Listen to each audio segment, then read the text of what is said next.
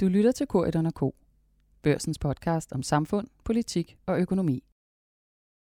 Velkommen til K1 K, børsens ugentlige podcast om politik og økonomi. Og i denne uge, der skal vi prøve at lave en form for tilstandsrapport for EU.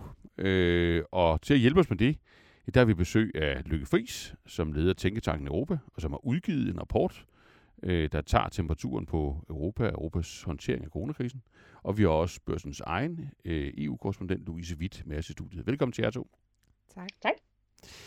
Lykke Friis, øh, du har lige, eller I har lige i Tænketanken Europa udgivet øh, en rapport om, hvordan, hvordan EU egentlig står her i, i coronakrisen, og, og du har sådan brugt ordet improvisation øh, som din indgang til, til det hele. Og man kan jo godt være imponeret over mennesker, der er dygtige til at, at improvisere. Jeg synes ikke, du virker så imponeret endda. Eller hvordan skal man, hvordan skal man forstå dit billede af, at, at Europa sådan har, øh, om man så må sige, improviseret sig lidt frem i hele den her krise? Er du imponeret, eller er du, er du i virkeligheden bekymret? Altså, jeg er imponeret over, at man er kommet så langt, som man rent faktisk er kommet betragtning af, at man jo ikke havde dybest set noget beredskab. Hmm. Altså, man skal jo også vurdere politik på baggrund af, at når man står fuldstændig uforberedt hen, man dybest set ikke nogen kompetencer, hvordan er det så, man klarer det, frem for at tage det ud fra en eller anden idealmodel? Altså, vi kan jo sagtens sidde og sige, at, at USA var bedre til at købe vacciner end Europa well, surprise, surprise, de havde jo et helt andet beredskab. Mm. Så det skal man ligesom have med. Mm. Men så man formår egentlig at improvisere sig, øh, især efter det i starten virkelig er problematisk. Øh, der løber landene i hver deres retning. Øh, det er meget nationalt, der bliver reageret. Måske også forståeligt nok, fordi man jo har den her fornemmelse af, at det er en krise, som er så øh, dyb og så uforudsigelig. Og så er der en tendens til, ligesom at når man sidder i et fly, det kan nogle af os jo stadig huske, at når der er turbulens, så siger de jo så over højtalen, husk at tage din egen maske på, før du hjælper andre. Det synes jeg egentlig alt sammen er meget forståeligt. Mm. Men pointen er så bare nu, at nu er der altså gået de her, hvad vi regner os frem til, er 450 dage, og så på en eller anden tidspunkt bliver man altså også nødt til at tænke strategisk. Så er Ligesom håb jo ikke var nok i Danmark, øh, som det blev sagt, så er det heller ikke nok bare at improvisere. Man skal på en eller anden tidspunkt begynde at håndtere de her udfordringer mere strategisk, ellers står vi, risikerer vi at stå i den samme situation igen om nogle år. Ja, men, men lad os prøve, og hvis det så er, er indgangen til at beskrive mm. sådan øh, det objektive behov øh, i en europæisk sammenhæng, så lad os prøve at komme komme lidt ind på, om, om det faktisk er det, der er, er ved at begynde at, at ske. Og det kan vi jo prøve at tage til emne for emne. Vi kan jo starte med Louise Witt. Altså, du var, du var til EU-topføde for, for ganske nylig. Var det stemningen? Altså, at nu, at nu, er der sådan, nu skifter man sådan op i det, det strategiske gear øh, blandt, blandt øh, stats- og regeringscheferne? Det var i hvert fald et punkt på dagsordenen, øh, men som det tit sker med sådan nogle topmøder, så kan de jo også blive hijacket lidt af forskellige ja. emner, der kommer ind over fra højre og venstre, og det skete også lidt den her gang. Jeg synes, mm. hovedindtrykket var egentlig, at især Merkel, den tyske kansler, hun kom ind med nogle helt klare dagsordner. Det ene var, hun ville have bedre koordination omkring rejseregler og delta-varianten. Det andet var, hun havde et forslag med om topmøde med Rusland, og hun blev sådan set underkendt på begge. På sit, øh, på sit sidste på topmøde? Sin, på sit sidste topmøde, mm. i hvert fald som siddende. Hun vil nok være der som caretaker eller som fungerende næste gang, men mm. et af de sidste i hvert fald. Ja. Så det var ret tydeligt. Jeg ved ikke, om man kan kalde hende sådan lame duck, men hun er i hvert fald på vej ud jo, og det mm. samme er den franske præsident Macron næste år. Så selvom det var et punkt på dagsordenen, og jeg tror også, det fyldte en del faktisk inde på mødebordet bag de lukkede døre, så var det ikke det, der sådan blev signaleret ud. Nu sidder vi her og tager det dybt alvorlige og strategiske og tager hul på alle de store debatter. Mm. Det kommer der nok, jeg tror, de har taget hul på det inde, bag, inde ved mødebordet, men der kommer nok til at gå et års tid, før vi også kommer til at se det sådan mm. i effekt operationelt udadtil. Men, men I har jo så i Tænketanken, øh, Lykke, prøvet at kigge sådan lidt, øh, om man så må sige, ned, ned under de sådan mest umiddelbare diskussioner, og sådan prøvet at lave i virkeligheden et, et, øh, en, et røntgenbillede af, hvad er det så for nogle knuder, der ligger og venter på at blive, blive løst op. Øh, og hvis, hvis vi lige tager dem, i hvert fald sådan som jeg har forstået din, din rapport, så kan du korrekse mig, hvis det er forkert. Så ligger der vel, der ligger vel noget, øh, som i, i høj grad handler om økonomi og venter på at blive. Altså det her med, at man egentlig skal genindføre spillereglerne. Øh, for det her med gæld og, og, og underskud, hvor, altså, hvor, hvor akut en diskussion er det? Altså, man kan jo ikke sige, at den fylder meget i den danske debat i, i hvert fald, men, men, øh, men er der kul på den? Ja, det er der faktisk. Ja. Altså, jeg er overordnet enig med, med Louises betragtninger om det topmøde. Der kom også noget Ungarn, der kom noget, det, og man skulle oplyse Allianz Arena i regnbuefarve. Det kom til at pludselig overskygge det hele. Ja. Men, og, og der er et valg i Tyskland, der er et valg i Frankrig, og det gør selvfølgelig, at man på en eller anden måde øh, er i sådan et år, hvor man, øh, hvor man kun kan forberede. Man kan selvfølgelig ikke beslutte noget, men det mm. afgørende EU er jo som oftest at, at følge, hvornår er det, at, at øh, politikerne sætter dagsordenen de første gang, for det er jo alligevel det, man på en eller anden måde kommer til at forholde sig til. Og der er det jo super interessant, at diskussionen allerede er gået i gang omkring hele genopretningsfonden. Skal den blive permanent, eller skal den ikke? Mm. Vi har jo den franske finansminister Bruno Le Maire, der har sagt, at det diskussion skal vi allerede tage til september. Det bliver vi simpelthen nødt til at gøre. Årsagen til, at han mener det, det er jo også, at det valg i Frankrig øh, er jo meget problematisk, hvad PT, når man ser på målingerne for Emmanuel Macron, mm. præsidenten. Han kan faktisk godt få brug for på en eller anden måde at få noget nyt, altså vise, prøv at se, hvordan jeg nu har ændret den europæiske, øh, europæiske union. Jeg har nu fået en eller anden form for permanent øh, genopretningsfond. Så den diskussion kommer til at, at starte for alvor lige efter sommerferien. Og ganske rigtigt, som du også nævner, vækst- og stabilitetspakten er jo også noget, der er fokus på. Skal man til at overholde reglerne igen? Mm. Og der er der jo så også lidt, kan man sige, lidt en, om ikke en løftet pegefinger, men så i hvert fald en opfordring til, til, til Danmark om, at sidst vi havde diskussionen, da genopretningsfonden kom på, på dagsordenen, der var der jo den der holdning om, ja, men det vil jo ikke blive til noget, og Tyskland vil jo nok blokere den i, i sidste instans. Der må man bare sige, at når nogen får sat en dagsorden, så har det alligevel med så at, at blive til et eller andet. Så derfor er det jo vigtigt, at Danmark går ind og præger den debat øh, fra starten af. Ja. Men hvis nu man forestiller sig, at både diskussionen om en, en måske permanent øh, øh, hjælpefond, krisefond, genopretningsfond, som vi sidst var meget imod, det var sidste sommer, øh, og diskussionen om, øh, hvorvidt de her underskuds- øh, og, og gældsregler igen skal begynde at virke. Hvis du, hvis du din hypotese er rigtig om, at, at, at jo, nu ligger man og forbereder det, men det der med at, at sætte dagsordenen, det spiller faktisk en stor rolle, så der kommer kul på det, inden vi, inden vi ser os om. Hvor, hvor er Danmark så henne i, i de to diskussioner, lige pt? Altså, øh, Louise, øh, ved, ved man det? Altså, øh, man kan sige, det, vi har jo været vant til, at, at Danmarks positioner i forhold til nogle, nogle ting er relativt velkendte.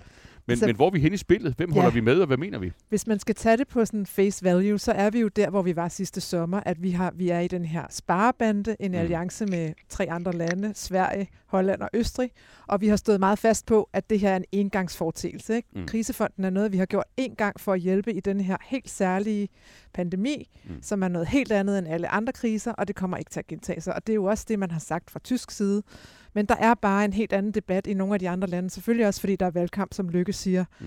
Øhm, det er jo også debatter, vi har haft i virkeligheden gennem lang tid, altså omkring for eksempel vækst- og stabilitetspakten, men som bliver aktualiseret nu, fordi realiteterne er bare et mm. helt andet sted. Altså der er jo en række lande nu, som er tæt på 100 procent i ja. gæld, så ja. kan man blive ved med at sidde og mene, at man kun skal have 60, mm. når man kan se, hvor mange der slet ikke er i nærheden af det. Altså det kan jo også blive absurd en eller anden ja. dag at, ja. at sidde og holde fast i nogle regler, som ingen overholder. Mm.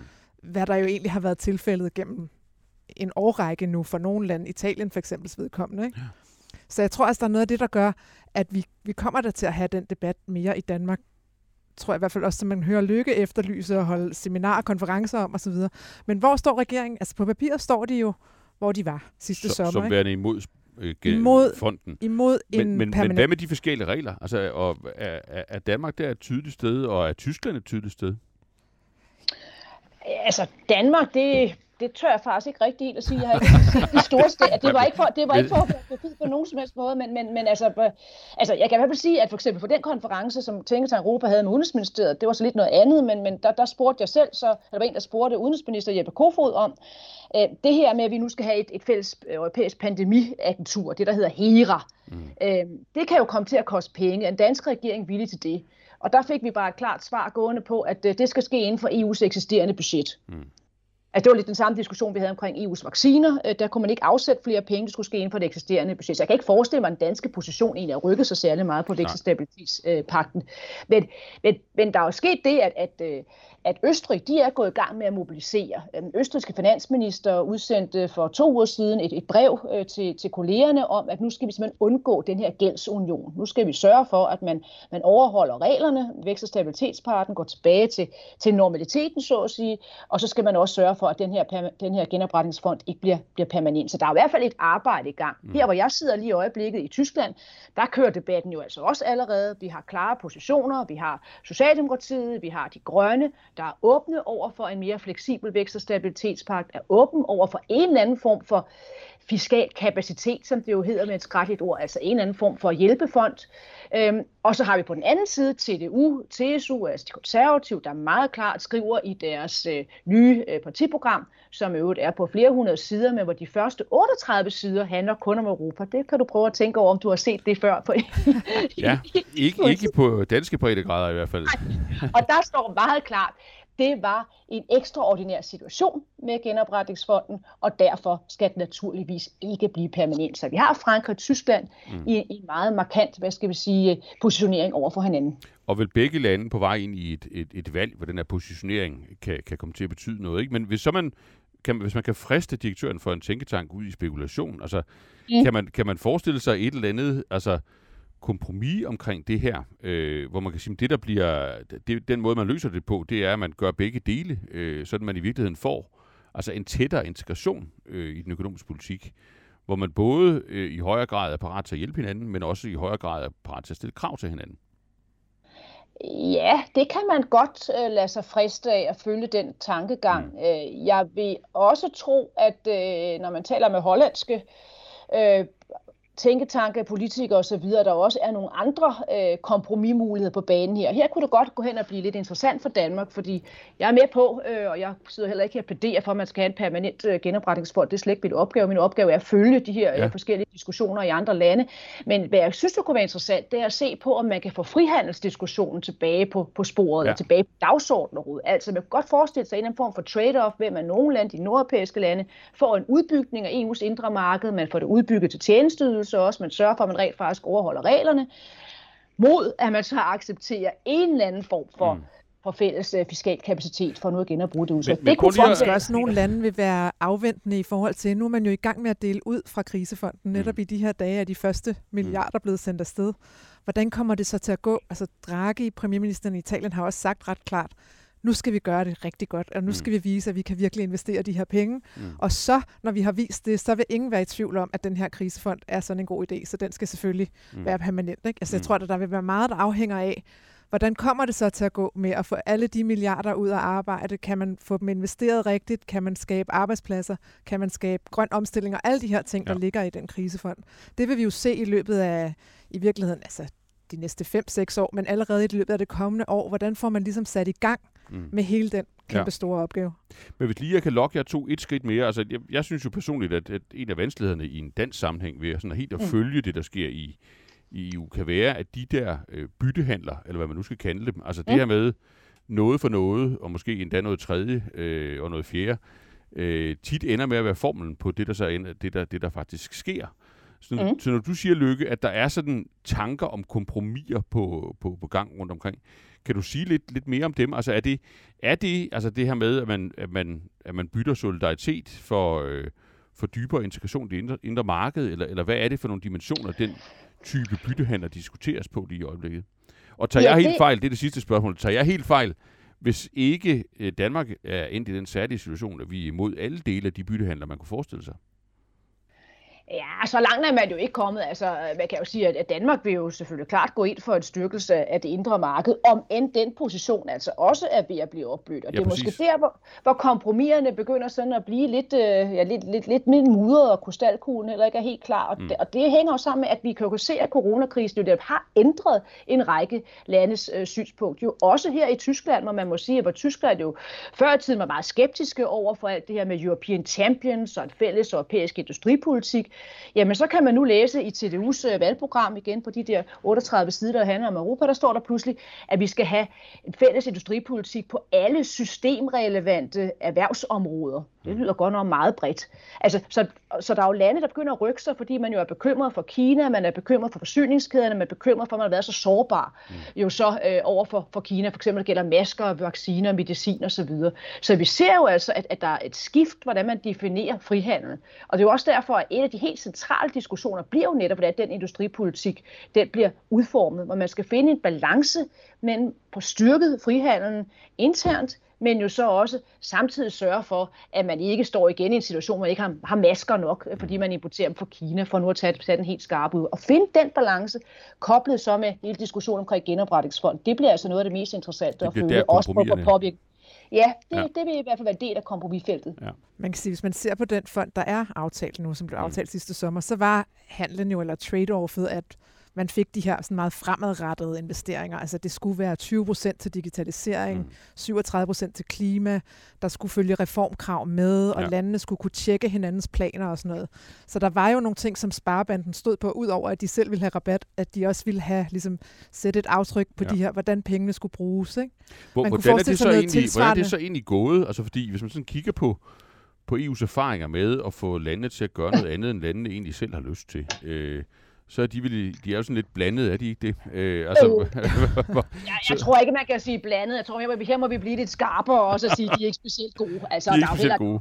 Nej, og der er jo også dårlige erfaringer med at få afløb på de her meget, meget store ja. summer omkring strukturfond til et land som Italien. Så ja, øh, det bliver en af de helt store test at se, hvordan kommer det her til at fungere. Og mm. der er det jo klart nok, hvis der bare kommer de, kommer de her eksempler op, at pengene er gået op i røg eller et eller andet, eller at de pengene går slet ikke til, til de aftalte områder, digitalisering og klima, ja, så bliver det jo meget vanskeligt at løfte ja. hele der diskussion om, at pengene skal blive permanente. Så, så the proof of the pudding is in the eating, for nu at bruge et... et ja, det er rigtigt. Hvor, men, hvor hårdt har man været inde over? Altså kommissionen været inde og rette i de her planer? Har de, har de ja. skubbet til landene? Eller, ja, altså de eller har, har en del af planerne det? har været en del forsinket faktisk, okay. og kommissionen har også været ude at sige, ah, men det var ikke så vigtigt lige med den her deadline i slutningen af april. Det vigtige var kvaliteten, altså okay. at planerne blev gode nok. Ja. Men de er næsten alle sammen afleveret nu, okay. og er blevet godkendt af kommissionen, så det er ret tydeligt, der har været Altså begge parter har været en del indenover, men nu mm. venter så den her sidste fase, som især Holland jo betingede sig, altså at landene skal også godkende hinandens planer. Mm. Så selvom man ser von der Leyen sådan rejse rundt og få taget billeder og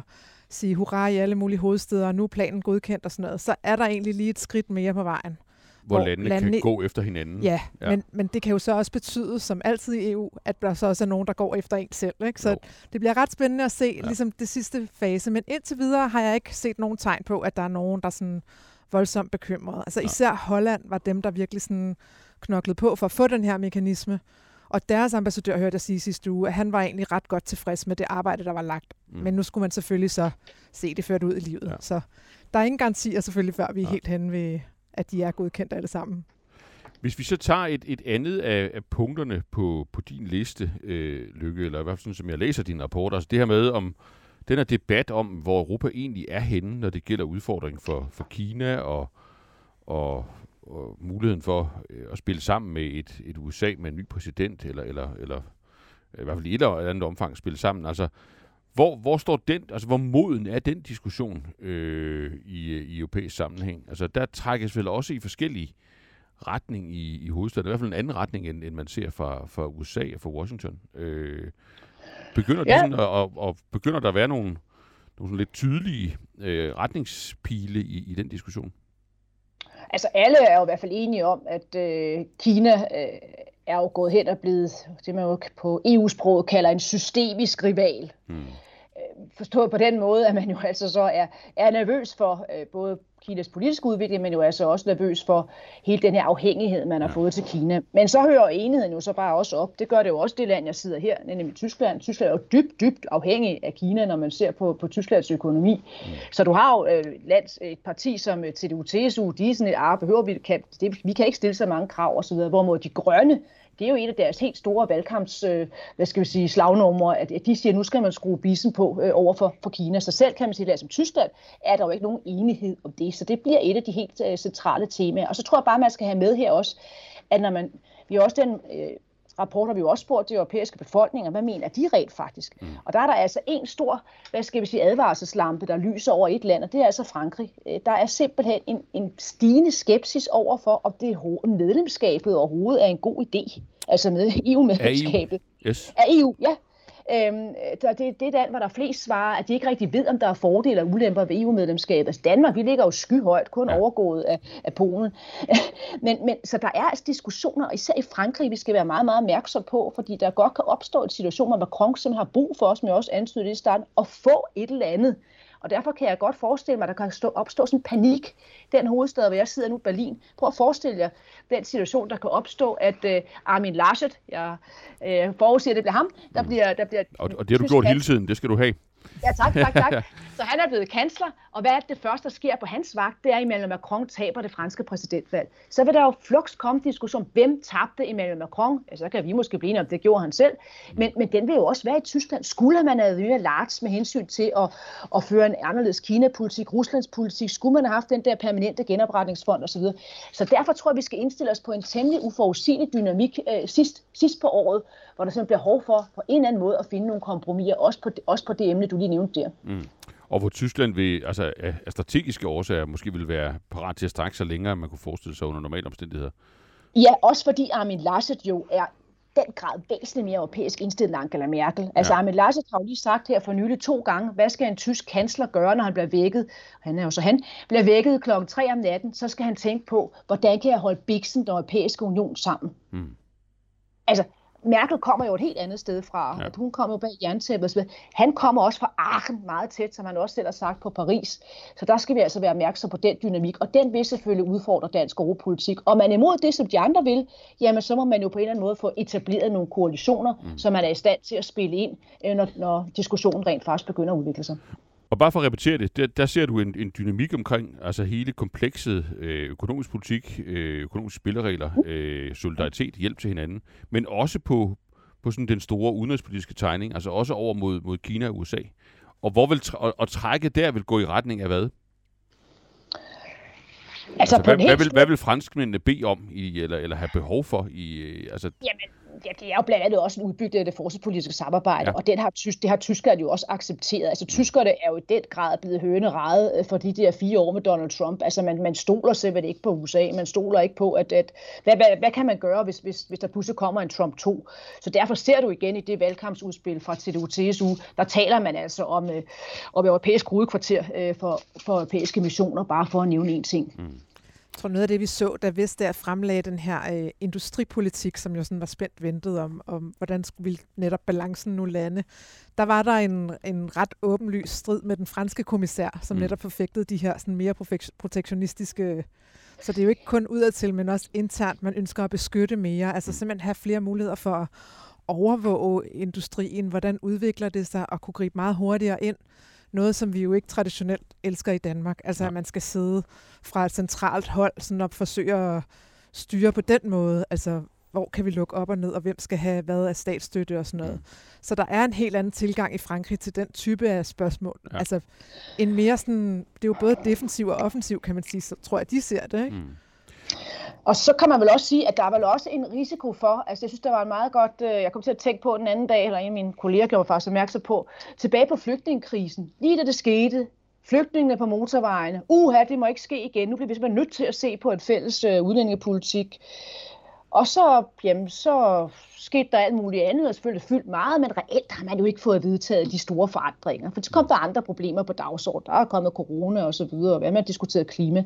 Så der er også sådan lidt en, en, øhm, en diskussion i Europa på, jamen altså, når man så reagerer i tide, øh, før der må opstå en næste, en næste øh, pandemi, eller hvad det kan være. Og der bliver Danmark jo altså også udfordret. Vi har været meget kritiske over for for eksempel det her med, at man ikke havde bare hurtigere ud at købe vacciner. Så bliver man jo altså også nødt til at, at så gå ud og løfte den debat om, hvorvidt der skal skabes et fælles europæisk pandemiagentur, altså det, der kaldes HERA. Så, man, så, så bliver man jo nødt til så også at se på, hvad har vi i vores værktøjskasse i dag? Hvad bør vi have, så vi er klar til næste konflikt? Og så kan vi, det kan hurtigt blive et spørgsmål om, skal vi have udbygget integrationen, og koster det noget osv.? Men der er vel ikke nogen, der forestiller sig, at man kan få et gratis øh, pandemiberedskabsagentur. Selvfølgelig koster det jo penge, men det har godt også kostet penge, at vi tre her og alle andre er blevet testet, jeg ved ikke mange gange de mm. sidste, de sidste mange måneder. Mm. There's no such thing as a free lunch. Nej. Men det lyder lidt som om, hvis man må tillade sig at fortolke lidt, at, at nogle af de hvad kan man sige, problemer eller svagheder, der er i, i både fællesskabet og landene, i virkeligheden kan trække i retning af, at vi får dybere integration. Øh, sådan paradoxalt. Øh, men, men, og det har man vel også set før. Altså der, der hvor man hvor man så finder kompromiserne, det er, at man i virkeligheden gør mere sammen. Øh, ja. Selvom der måske i virkeligheden er nogle problemer øh, med det, man gør sammen i øjeblikket. Ja, ja, det er jo god gamle Jean Monnet, en af EU's fædre, og sagde jo det der med, at kriser går hen og bliver en motor, og det kan man jo altså se uh, historisk. Men men altså, vi er bare i en, øh, en noget mere uforudsigelig mm. tid, fordi altså det tyske valg, altså det skal jeg selvfølgelig sidde her og hype og sige, det bliver super afgørende og mega spændende. Det gør det selvfølgelig også, fordi hvilken koalition får vi, og så der er forskel på, om det bliver Jamaica, eller det pludselig bliver, bliver jo så, at, øh, at de grønne øh, går, går alene med, med, med, med TDU. Alt de der ting og sager. Men, men der er jo ingen, der sætter spørgsmålstegn ved Tysklands hvad skal overordnede europolitiske commitment. Nej. Men hvis du får i Frankrig pludselig øh, en, en, en helt ny øh, politisk situation, øh, så kan det jo godt øh, vende op og ned på tingene. Og det kan jeg allerede fornemme ved at sidde her i Berlin i, i de her få, nærmest kun en dag, jeg har været. Det er virkelig noget, de allerede begyndt at gøre sig nogle tanker om, og det burde vi sådan set også gøre i Danmark. Mm. Det er en dansk europadebat bør jo også være, hvordan kan vi bidrage til på en eller anden måde at holde sammen på biksen, mm. øh, frem for at tænke på kun, hvad får vi ud af det. Men lad os, lad os så måske slutte øh, der, øh, og så kan man jo tage et, et, et punkt, der i hvert fald altid er ømt i en den sammenhæng op, nemlig øh, helt spørgsmål om grænser, grænsekontrol oh, og, og samarbejde om, øh, om, om den del. Er der dynamik der også, eller, eller ligger det stendødt? Øh, der er jo, altså der kan man sige, corona har jo også betydet forandringer øh, på, på det punkt. Ja, altså der vil jeg sige, den er svær at forudsige, hvor den lander henne, fordi mm. den går faktisk begge veje. Altså vi har om noget set hvad omkostningerne er, hvis landene bare hammer grænserne i uden at spørge hinanden. Tag øh, igen i Tyskland, jamen, der kunne man pludselig ikke få sygeplejersker ind fra, mm. fra, øh, fra Tjekkiet. Man kunne ikke få dem ind, der skulle ordne deres aspars. De er jo en asparsnation. Det er jo, det, de skal jo stikkes så videre ned, ned i jorden. Det er jo virkelig meget specialiseret. Der var virkelig krise i Tyskland. Man kunne ikke få sin aspars. Øhm, så der har været diskussioner om, hvad omkostninger var. Der var også køer på et tidspunkt, altså vejkøer. Øhm, men på den anden side har der også bare været en fornemmelse af, i sidste instans er det landets prerogativ bestemme, hvem ja. der kommer ind i ens land. Så debatten er virkelig polariseret. Det eneste, man kan sige, om det er helt klart, det er, at kommissionen arbejder i øjeblikket på et udspil, som jo selvfølgelig går på, at man skal øge den fælles koordinering. Og Danmark har kommet med et høringsudspil, hvor ligger helt ude den anden ende. Mm. Vi siger dybest set, det er der ingen andre, der skal røre ved end Danmark. Så mm. der er virkelig lagt i kakkeloven til en principiel debat. Man kan sige, man ser det jo også ske igen nu. Altså efter alt det, vi har været igennem, og alle de gange, der er blevet sagt, nu skal vi ikke handle nationalt, og vi skal koordinere, mm. så har vi lige set Tyskland nu lukke for Portugal mm. her inden for var det i går, ikke? Altså, så mm. der er jo ikke rigtig, jeg talte med en fra rejsebranchen, som sagde, nu har vi ingen illusioner mere efter de her 17 ja. måneder om, om det her. Det er jo kun anbefalinger og hensigtserklæringer, når det kommer til grænserne, og hver gang det så bliver tight på en eller anden måde, så bliver der lukket ned nationalt ja. alligevel. Så jeg tror, det bliver en tid, hvor man kommer til at være nødt til at operere med flere scenarier, hvis man mm. sidder mm. i hovedstederne. Netop som Lykke nævner omkring de to store lande, men i det hele taget også om, det bliver mere ustabilt. Det bliver ikke så mange fastlåste, sikre positioner, som vi kender dem. Der vil være mere flere flydende positioner, mere der kan ændre sig hurtigt, hvor man er nødt til at være klar til at gå med eller reagere, eller have sine egne prioriteter klart defineret. Ja. Fordi hvad skal man så have til gengæld for, som du har spurgt om før, hvad kan man handle med? Hvor er man hen i byttehandlerne? Ja, det ja. bliver man nødt til at være rimelig klar på, tror jeg, rundt omkring man, i landene. Så, lad... så man kan sige, vi er ikke færdige, undskyld, vi er ikke færdige med at improvisere, men vi ved så bare også, at den der konference med Europas fremtid, bare lige for at få skudt den ind, mm. som jo er startet, og som skal bruges til at have de her principielle diskussioner op i helikopteren, mm. den skal jo afsluttes på en anden tidspunkt, og det skal den jo netop så lige inden det franske præsidentvalg. Så på den måde er der jo også en naturlig anledning til, så ligesom om så på en eller anden tidspunkt løbet af det her år, så at, at få fat i de der mere afgørende diskussioner. Og, og der er det bare vanetro, så sker der jo noget på et eller andet tidspunkt. Ja, og vi mangler at komme i gang med at, at få taget samtalen i, i en dansk samling. Ja. Tusind tak. Det var da i hvert fald en start, hvis man har lyst til at, at lytte med. Tusind tak til Lykke Friis og Louise Witt.